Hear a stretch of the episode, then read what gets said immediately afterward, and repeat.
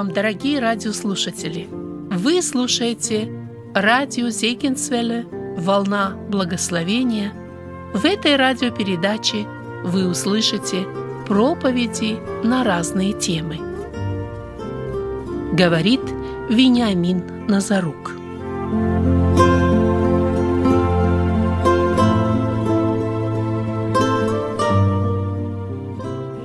Евангелие от Луки, вторая глава, один текст, 21. По прошествии восьми дней, когда надлежало обрезать младенца, дали ему имя Иисус, нареченное ангелом прежде зачатия его в чреве. Вот это, собственно, то, что мы празднуем сегодня. Мы сбили наш фокус – мы отмечаем Новый год без Христа. Вы скажете, ну это так э, жестоко. Ну, это правда. Потому что если следить за Писанием, то очень важное событие произошло сегодня. Оно связано напрямую с Рождеством. И вот этот безымянный младенец, он вступил в полноценное общество Израиля.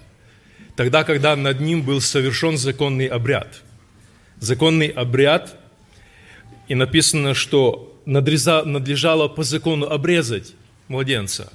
Иисус пришел, чтобы исполнить весь закон. И Он не миновал и эту часть исполнения закона над собой.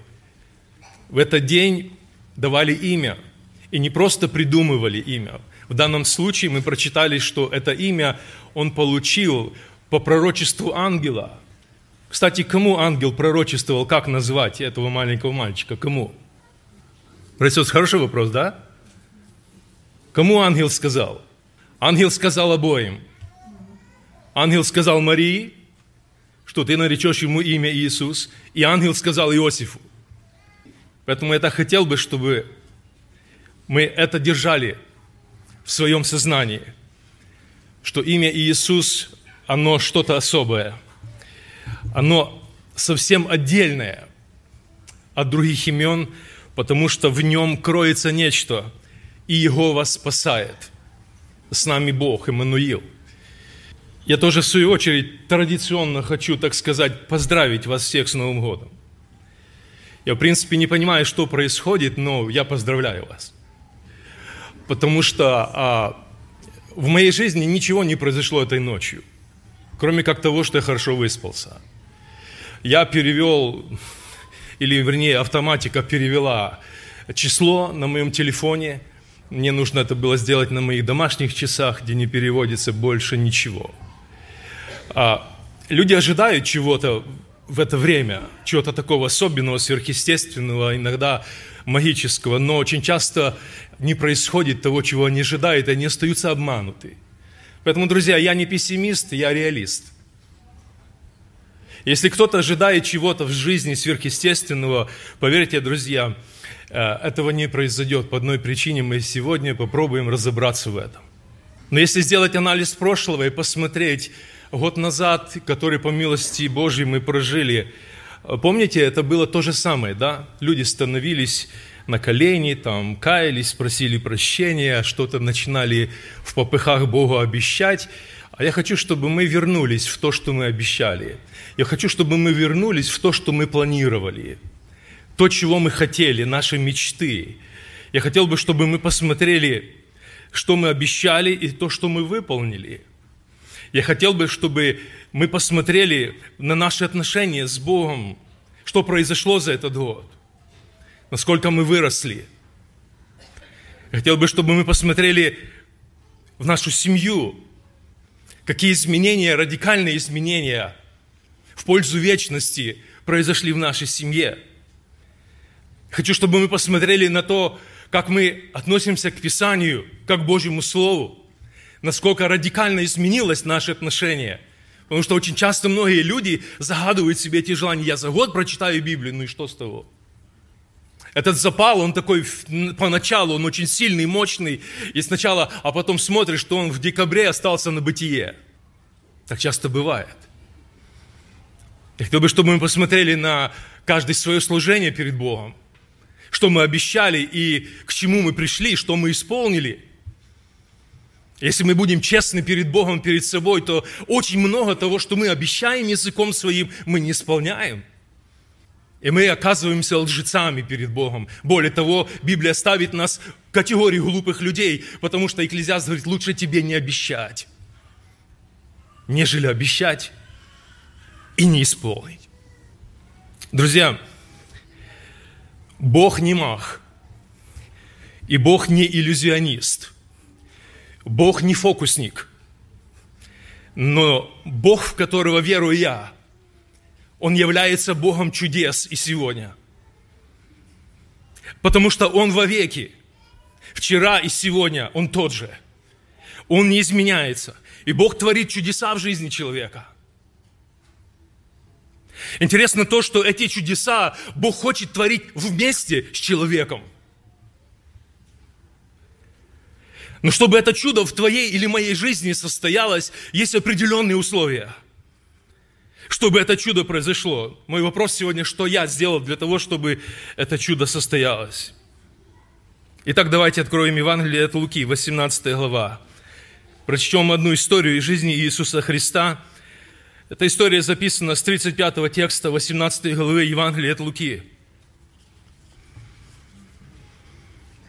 Когда же он подходил к Иерихону, один слепой сидел у дороги, прося милостыни. И услышал, что мимо него проходит народ, спросил, что это такое?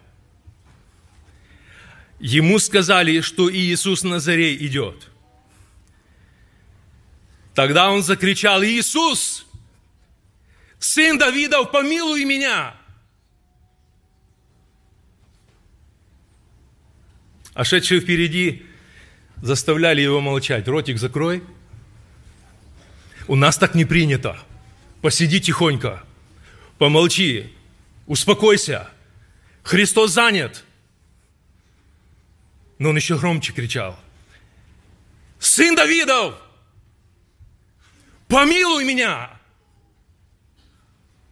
Иисус, остановившись, велел привести его к себе. И когда тот подошел к нему, спросил его, чего ты хочешь от меня? Он сказал, Господи, чтобы мне прозреть. Иисус сказал ему, прозри, вера твоя спасла тебя. И он тотчас прозрел и пошел за ним, славя Бога. И весь народ, видя это, воздал хвалу Богу. Евангелист Марк повествует нам о том, что этот слепой, который сидел у дороги, по дороге в Иерихон, его звали Вартимей, сын Тимея. Имя Вартимея оно очень интересное имя.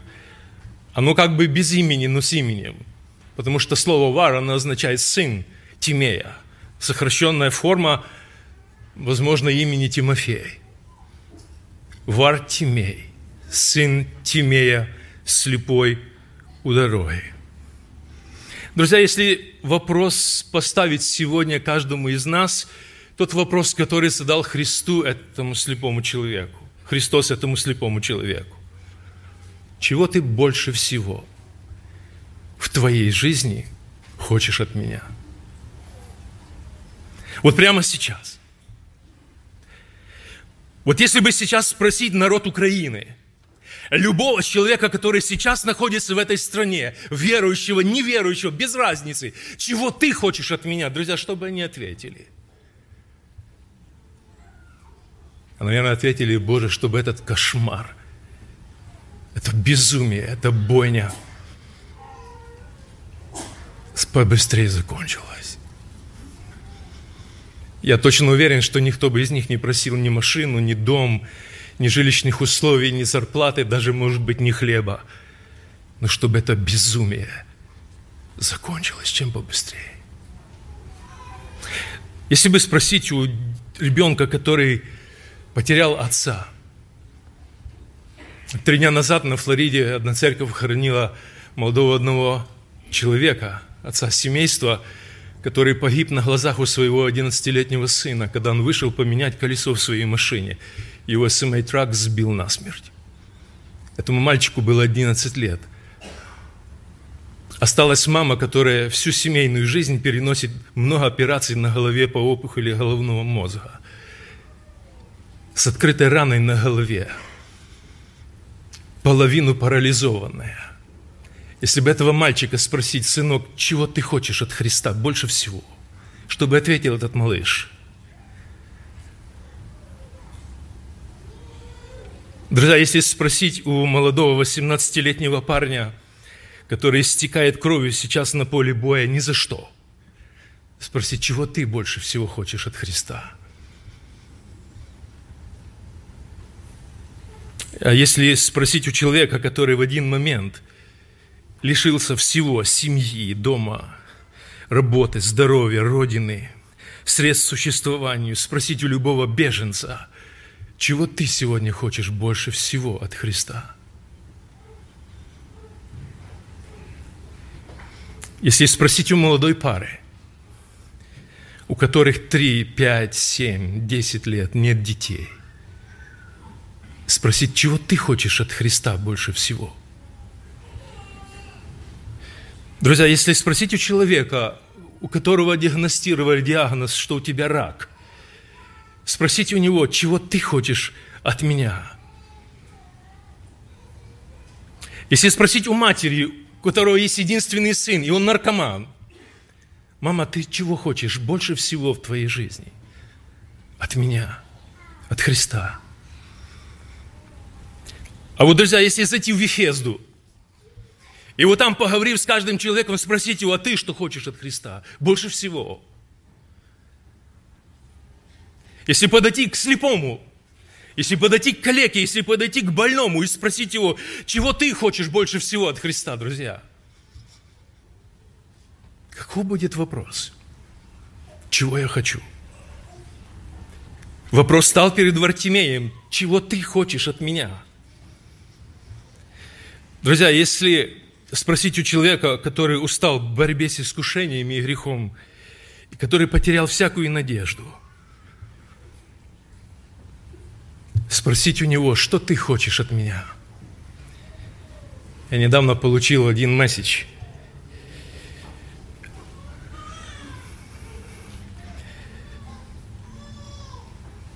Добрый вечер.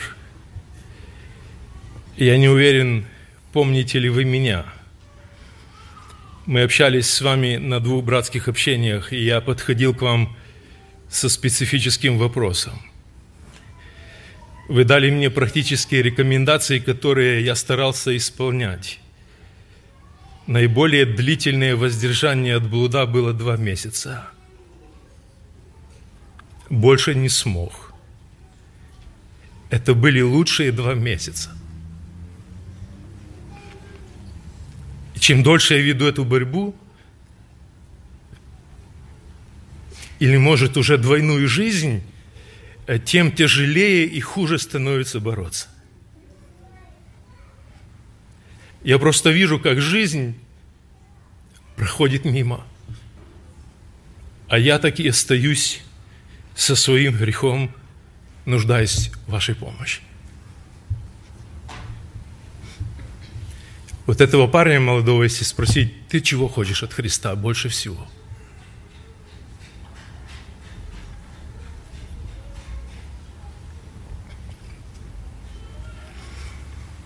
А если зайти в офис к пресвитеру и спросить, а ты чего хочешь больше всего?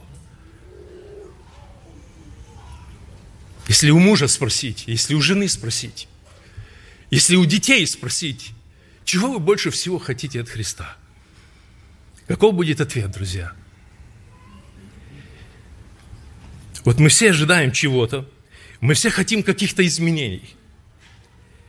Мы все хотим или того, что мы потеряли, или то, что мы теряем сейчас, или то, чего не было никогда еще в нашей жизни.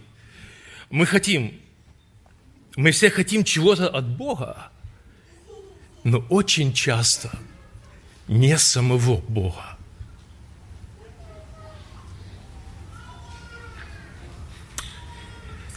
Нам очень часто нужно Божье, но не сам Бог. Вот в этом вся суть проблемы.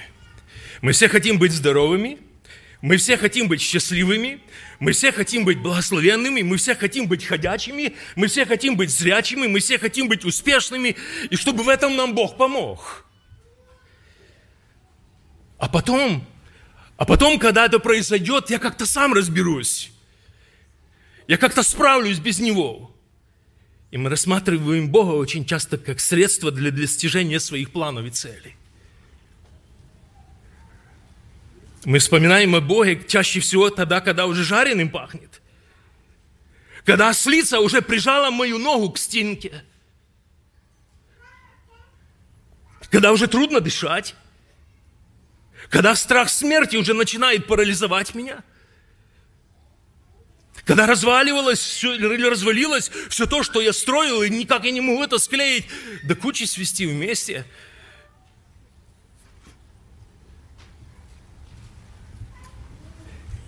Бог допускает эти вещи в нашей жизни.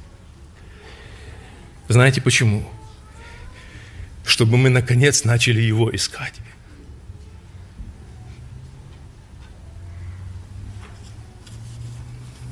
Кто-то из мудрецов сказал, что в жизни нельзя вернуть три вещи. Нельзя вернуть время, нельзя вернуть слова и нельзя вернуть возможности. И это действительно так. Потому что никакое время, разницы нет, полезное и бесполезное, нельзя вернуть. Никаких слов, добрых или плохих, больше нельзя вернуть. И никаких возможностей, использованных или неиспользованных, больше нельзя вернуть. Это означает, что все становится на вес золота. Потому что этот шанс или возможность, он может быть, быть единственным, как оказался этот шанс у Вартимея. Экклезиаст говорит, что всему время и случай.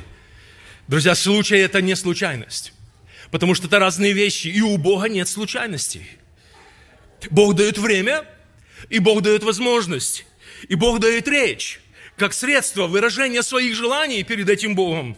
И средство общения за остальное все за нами. Это то, что дает Бог человеку. И чудо не произойдет, если мы не будем соучастниками этого чуда, друзья. Мы все прекрасно взрослые люди, понимаем, является ангел Аврааму и говорит, что у тебя будет сын у столетнего. Но он не сказал, что этот сын будет зачат от Духа Святого. Но это чудо, это было чудо, реальное чудо, но это чудо произошло при участии человека. Это чудо совершил Бог через человека. Знаете, друзья, чему нас учит эта история – эта история, если мы сейчас посмотрим на нее, она нас будет учить следующим вещам. Иисус останавливается и ждет. Ждет и задает слепому этот вопрос. Чего ты хочешь от меня? Другими словами, что тебе надо? Представьте себе такую картину – что этот слепой человек начинает говорить Христу. Знаешь, Иисус, э, я хочу, чтобы люди, проходящие мимо меня, они не были такими жестокими. Они не были такими безразличными ко мне. Или этот человек начинает говорить, Господи, я хочу, чтобы, возвращаясь домой, у меня в моей сумочке, в шапочке, где угодно, в кошельке моем, было немножко больше денег, чем я приношу каждый день. Если бы он начал просить его, я хочу, чтобы наконец-то улучшили жилищные условия моей семьи. Может быть, он в своей бы просьбе дальше пошел. Господь, сын Давидов, я хочу, чтобы, может быть, найдется девушка в этой жизни, которая согласится за меня, вот такого слепого, пойти замуж. Может быть, Вартимей бы сказал, сын Давидов, я хочу, чтобы настала свобода от римлян, чтобы мы стали свободным народом и не были рабами никому. Я хочу, чтобы, может быть, зла в этом мире стало в целом больше. Друзья, все это правильно? Очень правильно. Это нормально? Да, очень нормально. Это хорошее желание, прекрасное желание. Но, но, но Он не это говорит Христу. Было то, что больше всего, больше всего на свете тревожило Вартимея. Он был слепой. И этому было все сказано. Он говорит, я слепой. И я не могу помочь сам себе. Я не могу изменить свою жизнь. Потому что я не способен на это. Но я очень хочу видеть. Я очень устал. Я хочу, чтобы именно ты, Иисус, сын Давидов, жалился надо я хочу, почему? Потому что я уже не просто устал, я измучился, я хочу, я хочу видеть, я хочу прозреть. Я хочу выйти из этой темноты. Я хочу наконец-то у тебя увидеть Христос. Увидеть мир, увидеть цветы, увидеть папу. Я хочу быть таким, как все. И его поведение, он говорит ему, Иисус, сын Давидов. Кого-то в то время назвать этими словами, это означало признать в этом человеке Мессию. Признать в этом человеке того, кого Бог обещал, послал, и я его вижу своими глазами. И это было непросто, потому что это то, что происходило в сердце, а потом появилось на языке. Понимаете, друзья, вот эти слова «Иисус, сын Давидов, помилуй меня», это не просто была просьба. Это не просто была беседа с Богом в сердце, там на тихую где-то. А это был крик его души. Это означало, что вот она возможность, вот он шанс. Вот он Иисус, сын Давидов, который проходит мимо меня. Этого не может произойти, чтобы ничего не случилось, не изменилось в моей жизни. Вот он шанс у Вартимея и он за этот шанс берется обоими руками. Потому что, друзья, слепые – это не глухие. Они слышат. И наверняка Вартимей слышал, может быть, не один раз. Он слышал о Христе, он слышал о Его делах, он слышал о Его чудесах, он наверняка думал в своем сердце, он где-то анализировал, переворачивал эти горы своих мыслей в абсолютной темноте глаз. Но он в своем сердце хотел – хотел того нормального состояния, которое мог дать только Христос. Может быть, он обсуждал это с другими, такими же, как он? Возможно, друзья, но в сердце зарождалась вера. Потому что вера, она приходит от слышания. Он сидел, наверное, в правильном месте, он сидел в правильное время, и вот шум толпы, что-то такое. Это означало, что Иисус идет – это означало, что появился шанс всей его жизни. Это означало, что это был шанс на исцеление, шанс на спасение, шанс на изменение, шанс решить его проблему. Вот это возможность. И ее нельзя упустить. Но для того, чтобы это чудо произошло, я вначале сказал, что есть условия для того, чтобы в нашей жизни происходили чудеса Божьи. Есть ключ к решению, есть ключ к осуществлению чуда. Самое первое, самое первое – это осознание своего положения перед Богом. Человек, который приходит ко Христу, он должен понимать, я неполноценный, я калека – я слепой. я человек без надежды. Я обречен на жалкое существование. Я грешник, я несчастный. Это самое первое. Это самый маленький первый шаг, который, с чего начинается чудо. Это осознание своего положения перед Богом. И все это так. И это конец, если бы не сын Давидов. Потому что, друзья, осознание своей беспомощности без Бога, оно приводит к тому, что ты начинаешь смотреть на Христа, ты начинаешь смотреть на Него и понимаешь, что это Мессия, это Спаситель, это Освободитель, это моя надежда, это единственный Иоанн. Петр стоит в Синедрионе, и 4 глава Деяния апостола, 11 текст, он говорит, нет ни в ком ином спасения. Нет ни в ком ином спасения. Восьмая глава Евангелия от Иоанна, Иисус Христос говорит, что если Сын освободит вас, то вы истинно свободны будете. Он не указывает ни на какую другую личность. Он говорит, что если ты в Божьем Сыне увидишь решение своей проблемы, то тогда только ты станешь свободным, потому что это истина. И Иисус Христос есть истина. И познаете истину, и истина сделает вас свободными. В одном тексте из Писания сказано «вкусите».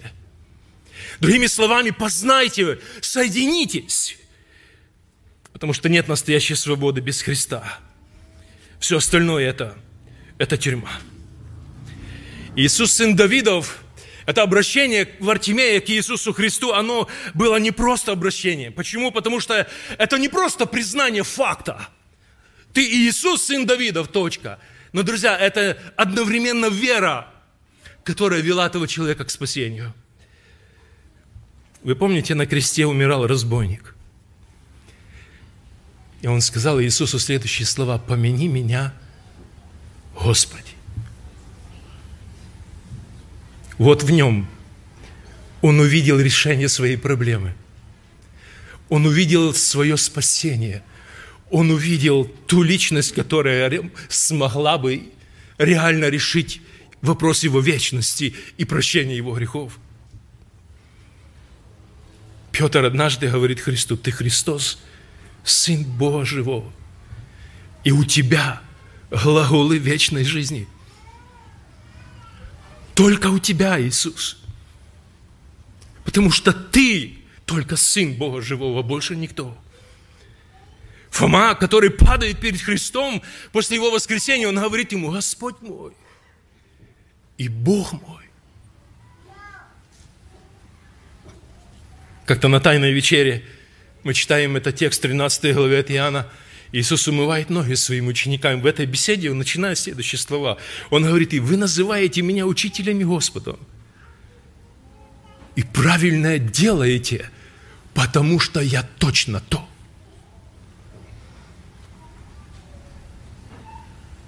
Вартимей смотрит на эту личность, закрытыми темными глазами. Он говорит ему, Иисус, сын Давидов, помилуй меня. Друзья, нет другого имени под небом. В этом же Синедрионе Петр исповедует. Данного человеком под небом, которым надлежало бы нам спастись. Нет другого имени – и масса абсолютно других текстов Писания. И это, я говорю, не просто вера в существование Христа, а это абсолютно полное доверие Его словам и Его обещаниям. Вера в Иисуса. Помните, как однажды двое прокаженных подошли к Христу, и они задают Ему вопрос, мы хотим очиститься, и Ты нам можешь в этом помочь? И Иисус задает им встречный вопрос. Веруете ли, что я могу это сделать. Вопрос веры стоит, друзья. Почему? Потому что вера, мы читаем в Писании, это осуществление ожидаемого. Это когда ты принимаешь в этом процессе твоего чуда самое прямое активное участие, потому что слепой ожидал. Слепой понимал. Слепой хотел – у него появился шанс, и вера – это активное действие. И когда ему говорят, вставай, он ждет, он остановился, он тебя зовет, он не остался сидеть. Это делает вера.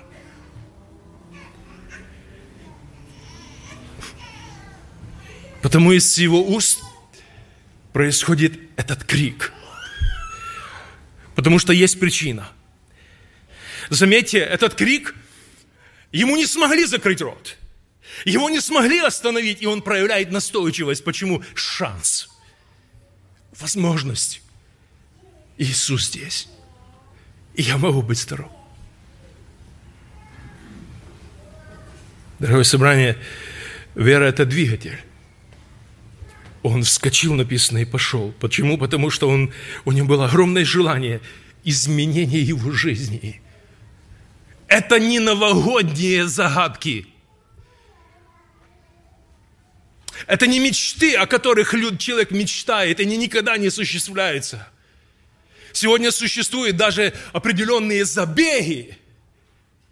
И вот в этом году 2023 метра. Всякий желающий может, повесив табличку себе на грудь, написав желание какое-то, бежать 2023 метра навстречу своей мечте, которая никогда в жизни не осуществится. Почему? Потому что там Бога нет. Встану, пойду. Эти слова принадлежат блудному сыну. Он встал и пошел. Это была вера. Потому что он понимал, что только в доме отца совсем другое условие. Совсем другая жизнь. Только там жизнь, только с ним свобода, только он истина. Почему? Потому что Иисус, он является сыном Давида. Вот поэтому вера, друзья, это не наглость, а это дерзновение. И когда мы смотрим на историю Исфири, мы видим, что это была вера в действии. Бог совершил это чудо но в чуде присутствует участие человека.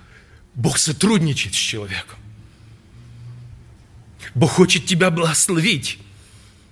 Бог хочет в твоей жизни совершить чудо прозрения. Но хочет, чтобы ты самое активное участие в этом принимал. Вартимей, первое, что он сделал, он осознал, он слепой, абсолютно слепой. Он, смотря на Христа, увидел в нем Сына Божия – Спасителя своего. Иисус, отвечая на его вопрос, чего ты хочешь от меня, он сказал, Господи, я хочу, чтобы прозреть. Иисус говорит ему, иди. Вопрос решен. Почему вопрос решен? Потому что там присутствовал третий элемент, очень важный. Он сказал ему, вера твоя. Никогда ничего не произойдет без веры. Никогда ничего не произойдет без доверия Богу. Никогда абсолютно. Потому что только через жертву Иисуса Христа мы получаем доступ к престолу Божьей благодати, куда мы можем приходить с нашими нуждами, желаниями в ожидании чуда, для того, чтобы получить своевременную помощь. Вот потому нельзя приходить к Иисусу Христу ни с каким сомнением. Вот потому нельзя приходить ко Христу ни с каким лукавством, потому что с лукавым Он поступит по лукавству Его. Поэтому дерзновение, друзья, это особая смелость. Я хочу чудо в сердце, я хочу в жизни, и я понимаю, что без Него, без Христа оно не случится в моей жизни. Вера, она делает благодать Божию доступной в нашей жизни, и она приводит человека прямо точно по адресу, куда она приводит ко Христу. Помните, в книге притчи в 13 главе есть один текст, что надежда долго не сбывающаяся – что делает? Она томит сердце. Вартимей встал. Друзья, любой, кто имеет любой физический дефект, мы говорим сейчас о физике, о теле.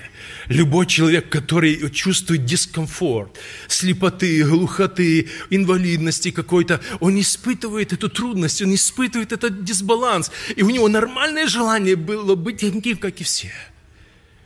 Посмотрите на его поведение. Мы прочитали с вами, что он тотчас прозрел и пошел за ним, славя Бога. Начало пути за Христом. И мы не знаем, этот путь короткий или легкий, или длинный, или трудный. А куда пошел Христос? А Христос пошел в Иерусалим. Зачем? Христос пошел на крест – Всякий человек, который пошел за Христом, он пошел за Ним на крест. И это то, что должно произойти в жизни каждого христианина, потому что это наш путь. И в Артемии сегодня это живое свидетельство Божьего чуда. Народ написано, воздал Богу славу. А он говорит, а я был слеп. Он кричит, я был слеп, а теперь я вижу. Я был без Христа, а теперь я иду за Ним, который все мне дал. Поэтому каждый из нас сегодня – это живой свидетель Божьего чуда. Делюсь ли я этим чудом или этой радостью сегодня, как в Артемей, с другими людьми? Я был слеп. Он, Он меня освободил. Я свободен сегодня. Я был в плену греха, я был порабощен. Он меня указал или человеку на Христа сегодня, чтобы он пошел за ним. Слава и хваля Бога. Люди искали Христа.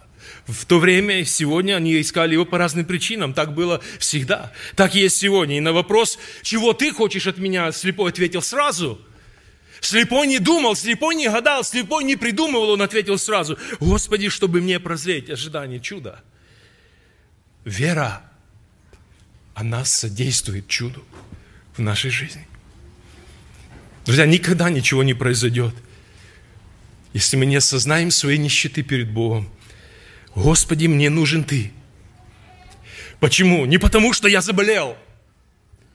Не потому, что меня не слушают мои дети. Не потому, что у меня маленькая зарплата. Не потому, что мне сейчас очень плохо. Мне нужен Ты. Нет, а потому что без Тебя я погибший грешник. Потому что без Тебя я не знаю, куда идти, а Ты есть путь. Без Тебя я не знаю, как мне жить, а Ты есть истина.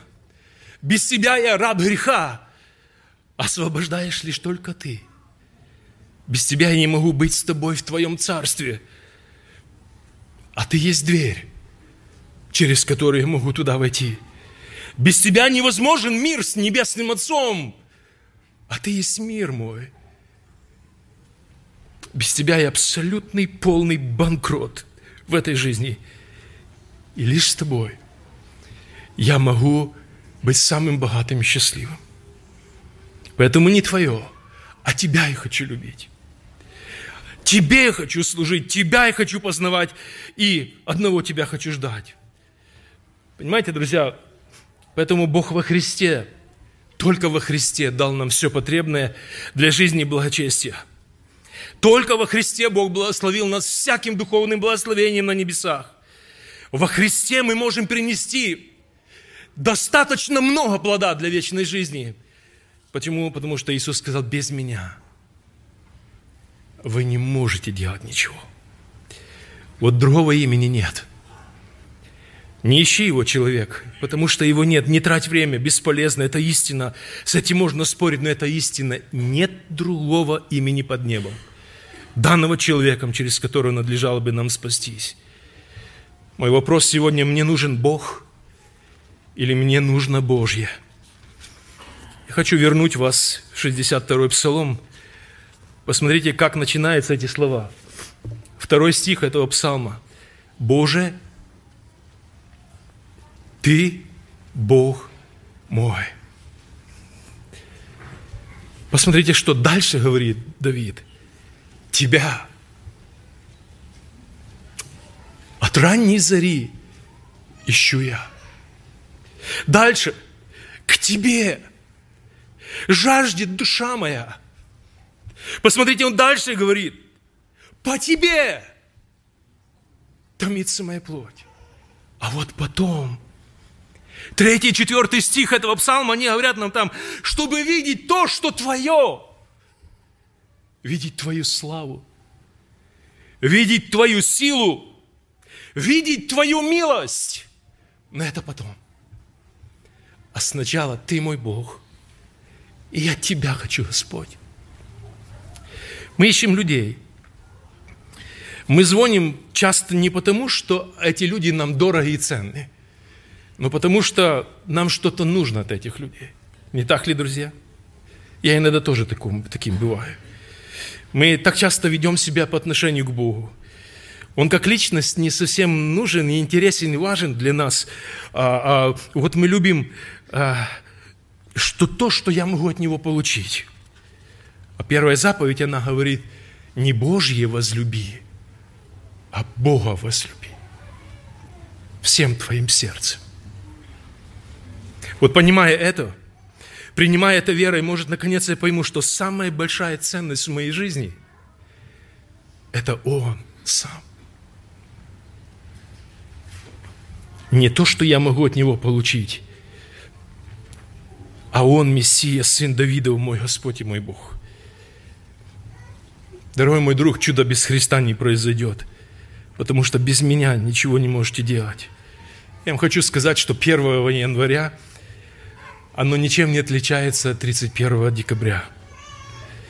Поэтому не обманите себя в очередной раз. Только вмешательство Христа самым радикальным образом изменяет жизнь. И это не время, когда загадывается желание. Это время, друзья, когда принимается решение. Почему? Потому что ни в одной аптеке мира вы не найдете средства или препарата для прощения грехов.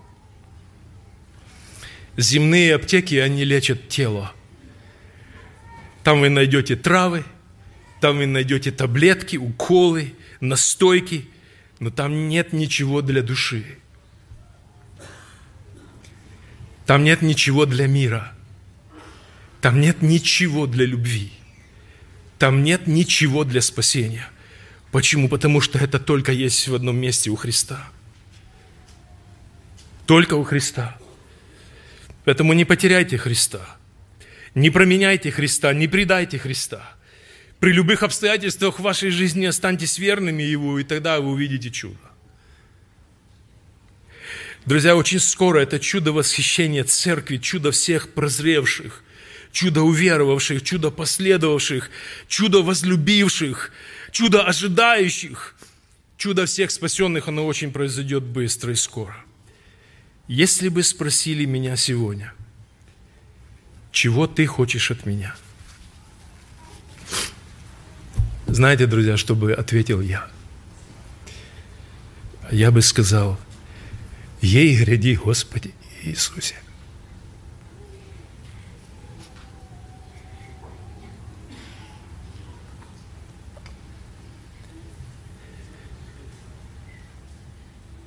Поэтому, дорогой друг, мы сейчас будем молиться. Не обманывай сам себя. Не жди чудес и изменений твоей жизни без Бога. Чудо спасения твоей души не произойдет, если прежде ты не осознаешь себя грешником если ты не признаешь в Христе своего Спасителя и Господа, и с верой не придешь к Нему за прощением и исцелением, вот именно для этого Бог подарил тебе сегодня жизнь. И это уже чудо. Бог ожидает тебя, как ожидал когда-то в Артемее, чтобы сказать тебе эти слова. Иди. Вера твоя спасла тебя. Друзья, мы делаем планы на год вперед, но мы не знаем не только то, что может произойти завтра, а то, что может произойти сейчас после собрания. Я когда ехал сюда, мне позвонила жена сказала, что одного из моих прекрасных друзей прошлого – потому что мы живем сегодня в разных странах, наша жизнь развела по разным уголкам. Он был на новогоднем собрании еще. Ему после собрания стало плохо. Вызвали скорую, и скорая не довезла его до больницы, и он умер. Он немножко старше меня. Инфаркт. Мы думаем о вещах наперед, а Яков говорит, не обманывайтесь. Вы, которые не знаете, что может случиться завтра. Поэтому, если вопрос твоего спасения не решен, есть Христос, к которому ты с верой можешь прийти и сказать, Господи, прости, я хочу прозреть. Поэтому вот то, что горит внутри, вот то, чем наполнено сердце, вот то, что является криком твоей души, пусть оно сейчас будет на твоих устах. Давайте мы помолимся. Аминь.